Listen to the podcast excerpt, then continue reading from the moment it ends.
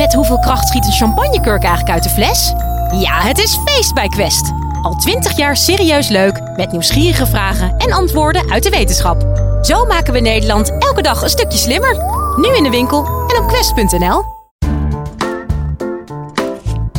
Onze samenleving is steeds individueler geworden. We willen onze eigen keuzes maken, trekken ons minder van anderen aan. We zijn lekker autonoom, maar dat heeft het risico dat we steeds vaker alleen staan en dat eenzaamheid toeneemt. In dit college vertelt hoogleraar sociologie Theo van Tilburg van de Vrije Universiteit Amsterdam waarom individualisering zowel een vloek als een zegen is voor eenzaamheid. En hij beantwoordt de vraag: waarom kan op jezelf gefocust zijn helpen tegen eenzaamheid?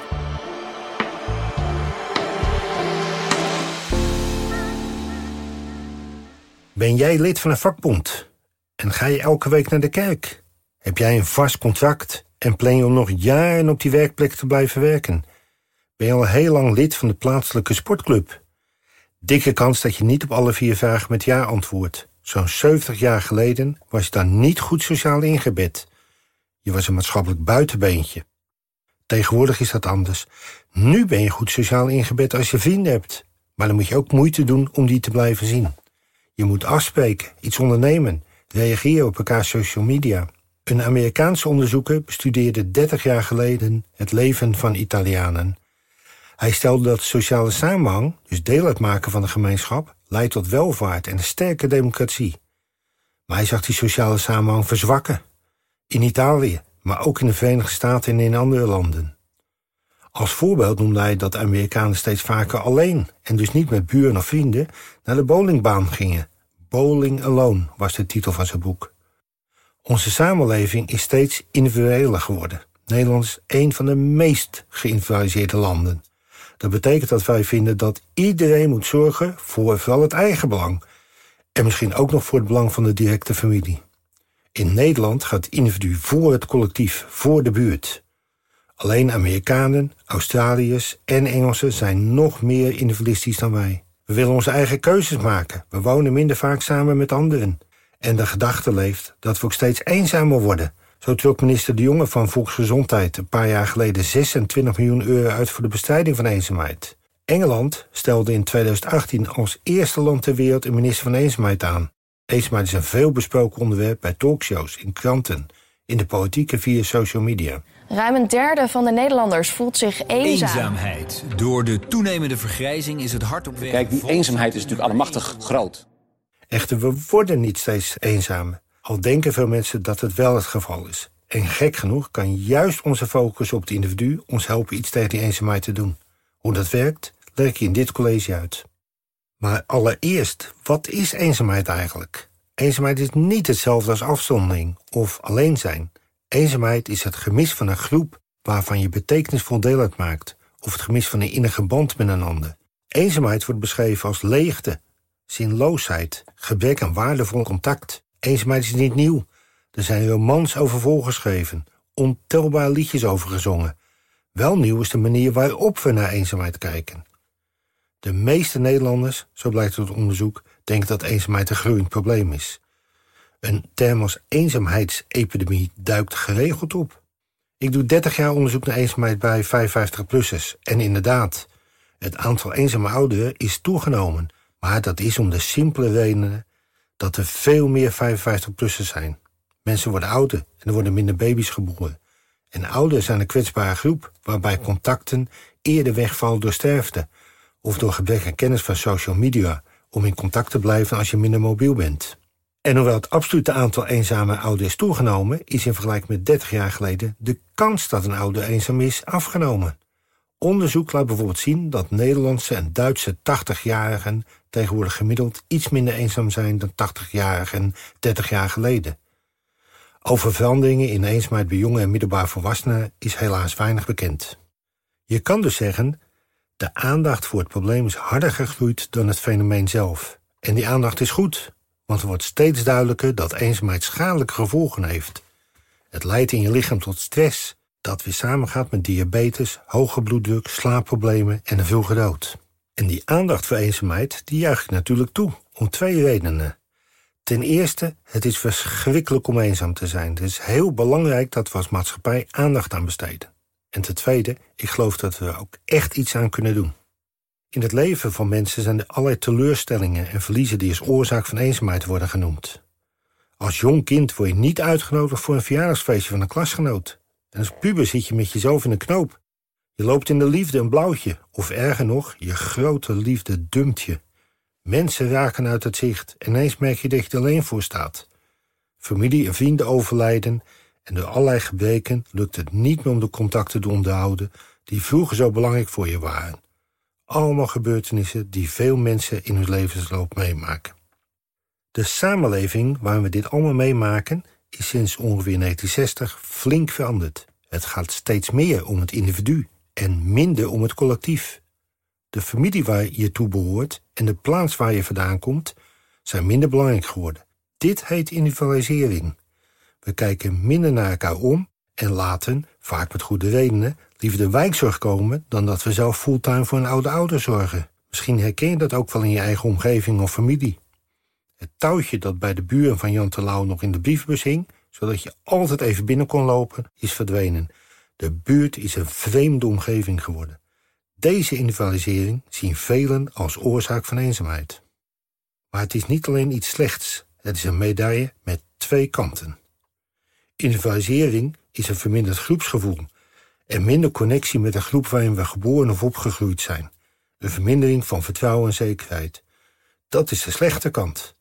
De andere kant is dat we niet meer vastzitten in de sociale groep en meer een individuele koers varen. Zelf kiezen met wie je omgaat en hoe je je leven inricht. Individualisering heeft een imago van een hele nare oorzaak, maar het kan wel eens de oplossing bieden. Daar ga ik straks diep op in. Laten we eerst de negatieve kant van de medaille bekijken. Waar denk jij aan bij individualisering? Mijn gok is aan egoïsme, het verdwijnen van een groepsgevoel in de samenleving. En dat klopt deels ook. Individualisering wordt meestal genoemd als het gaat over het verdwijnen van de solidariteit en zekerheid die binnen traditionele samenlevingen gewoon waren. Waar de kans groot is dat je op dezelfde plek doodgaat als waar je geboren bent. Waar je een overzichtelijk politiek klimaat hebt, waar in de sportclub, het café dichtbij, de kerk, de buurt en je familie je sociale vangnet vormen. Maar de traditionele samenleving, die ik hier een beetje chargeer, is op losse schroeven komen te staan. Lang leken de levens van verschillende generaties op elkaar. Het leven van jouw opa leek in zekere zin op dat van zijn opa en dat van je oma op haar oma. Maar jouw leven is totaal anders dan dat van je grootouders. Want in twee generaties is onze wereld extreem veranderd. Het is nu bijna vanzelfsprekend dat jij iets anders doet dan je ouders. Kijk maar eens om je heen. Hoeveel mensen die je kent hebben hetzelfde beroep als hun ouders. Maar niet alleen dat. Jongeren blijven langer single of ze gaan nooit met iemand anders samenwonen. Zo woont in meer dan de helft van de huizen in Groningen, Delft en Amsterdam maar één persoon. We kennen de buren vaak niet, want over een paar jaar zijn je buren verhuisd. Of jij bent verhuisd. Als jij vrijwilligerswerk doet, wil je niet voor lange tijd vastleggen. Vandaag werk je samen met vijf collega's en bij een vorig project zijn het weer vijf anderen. Dit noemen we in de wetenschap ook wel liquid modernity, oftewel vloeibare moderniteit. Gedreven door technologische en industriële ontwikkelingen zijn we van een traditionele samenleving terechtgekomen in een moderne samenleving. Misschien zeggen mensen daarom soms dat vroeger alles beter was. Nu ken ik mijn buur niet eens. Al onze relaties zijn dus veel vluchtiger. Op misschien je best friend forever na. We worden eenzaam. Hm, dankjewel individualisering. Wat een vloek is het eigenlijk. Dat klinkt wel heel neerslachtig. Wat heeft individualisering ons gebracht, behalve dat we minder zijn gaan samenleven? Laten we eens gaan kijken naar de positieve kant van deze individualiseringsmedaille. Individualisering als ontwikkeling in de samenleving betekent dus dat je losmaakt van je oorspronkelijke groep. Dat je niet meer vanzelfsprekend de gewoontes van je ouders overneemt. De traditionele samenlevingsvormen beschermden mensen, maar alleen als ze pasten in die samenleving. Mensen moesten niet alleen passen, maar zich ook aanpassen. Ze werden beperkt om zich te ontwikkelen op hun eigen manier. Zo was er bijvoorbeeld voor homoseksuelen in veel dorpen geen plek om zichzelf te zijn. Het paste niet. Samenwonen en niet trouwen, of trouwen met iemand buiten de eigen kring van een ander geloof of een andere huidskleur, zo'n 60 jaar geleden was dat not dan. Ik kan me niet herinneren dat er gescheiden ouders waren toen ik op de basisschool zat in 1960. En als dat al gebeurde, werd dit doodgezwegen. Gehuwde vrouwen werkten niet, althans niet betaald. De pastoor kwam langs en informeerde tamelijk direct wanneer het eerste kind kwam. En niet alleen in de dorpen, maar ook in de steden. Kun jij je daar iets bij voorstellen? Je begrijpt dat niet iedereen zo wilde leven. Mensen wilden hun eigen keuzes maken. Individualisering betekent dat we zelf mochten kiezen. Je kon bankier worden als je ouders boeren waren. Of je kon boer worden als je ouders bankier waren. De wereld werd groter. Mijn ouders zijn één keer buiten Europa geweest. Ik kwam daar voor het eerst op mijn 28ste. En mijn zoon is op zijn negentiende aan de andere kant van de wereld gaan studeren en sporten. Er zijn veel meer mogelijkheden om vriendschappen of innige connecties aan te gaan met mensen uit andere culturen, sociale klassen of achtergronden. Er zijn dus grote verschillen in de opvattingen, vrijheden en mogelijkheden tussen de eerdere en de huidige generaties. Vroeger was voor veel mensen veilig en zeker. Ze wisten waar ze aan toe waren. Maar hun leven als deel van de kudde ging voor de eigen wensen van het individu. Wij willen dat niet meer. Vroeger was heus niet alles beter. Iedereen gelukkig en vol kansen? En de eenzaamheid is verdwenen? Nee, dat is niet de uitkomst. In een geïndividualiseerde samenleving kan je alleen aan de sociale behoeften voldoen als je ook de daarvoor benodigde vaardigheden hebt. Daarmee bedoel ik dit. Sociale connecties waren eerst vanzelfsprekend en ze maken nu plaats voor nieuwe banden die je zelf kiest. Maar dat kost wel moeite. Je moet initiatief kunnen nemen en actief connecties maken. Je hebt digitale vaardigheden nodig om via Facebook en Insta de contacten te onderhouden. Je hebt geld nodig voor een smartphone voor een sportclub en om te kunnen reizen. Je moet erop uit, dus goed te been zijn. Als je die gereedschapskist niet hebt of niet kan betalen, maakt dat sommige mensen heel kwetsbaar voor eenzaamheid. En dat is de paradox. Om je uit de kudde te bewegen en een individu te zijn, vervreemd je ook van die kudde. En dat maakt individualisering een medaille met twee kanten. Dus individualisering is een vloek omdat het ons berooft van onze zekerheid en diep gewortelde sociale banden met mensen met wie jouw leven verknoopt was. Al zijn dat soms niet eens de banden die je wil. Maar het kan ook een zegen zijn. Individualisering kan bijdragen aan het verminderen van eenzaamheid. Het traint ons om waardevolle contacten aan te gaan. Je hebt je eigen vrienden en je gaat om met familieleden die je zelf kiest. Of een scheepstermen, jij staat aan het roeren en je kiest zelf je bestemming. Vergelijk het onderzoek in Europese landen laat zien dat mensen die gericht waren op hun eigen contacten met anderen minder eenzaam waren dan degene die vertrouwden op traditionele, normatief voorgeschreven relaties, zoals die met familie.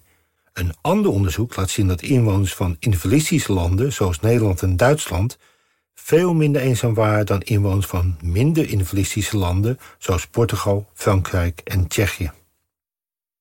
De vaardigheden om zelf aan het roer te staan en niet eenzaam te worden zijn broodnodig om te kunnen overleven in de moderne tijd. Je moet zelfstandig zijn om door deze tijd te navigeren. De tijden zijn over dat je voor je 25ste trouwde en onder de pannen was voor de rest van je leven. Of dat je na je 65ste op een gespreid bedje in een gezellig bejaardenhuis terechtkwam. De kracht van Nederlanders is dat we aan de slag gaan en zelf verantwoordelijkheid nemen. Als we zelf contacten kunnen maken, durven we ook om hulp te vragen. Eenzaamheid oplossen doordat anderen een activiteit voor jou organiseren, zoals een potje bingo, dat werkt niet. Het is symptoombestrijding. We moeten zorgen dat jongeren en ouderen het zelf kunnen. En dus ook een eigen ontmoetingsplek creëren. Daar doe je een ander een plezier mee, maar het helpt ook jou. Juist door individualisering kunnen we eenzaamheid aanpakken. Het is niet altijd leuk, maar van het vallen en opstaan kan je leren. Leef met anderen om eenzaamheid te voorkomen. Maar het is jouw wereld en of je jong of oud bent, het is jouw leven dat je vormgeeft. Bedankt voor het luisteren. Deze podcast is in samenwerking met de Nationale Wetenschapsagenda en het actieprogramma 1 tegen eenzaamheid tot stand gekomen. Wil je meer weten over dit onderwerp? Check dan het YouTube-kanaal van de Nationale Wetenschapsagenda voor de online talkshow over eenzaamheid en huidhonger. De fragmenten die je hoorde waren van Goedemorgen Nederland, Pauw en Brandpunt. Wil je nou meer afleveringen van de Universiteit van Nederland horen? Check dan de hele playlist en vind het antwoord op honderden andere vragen.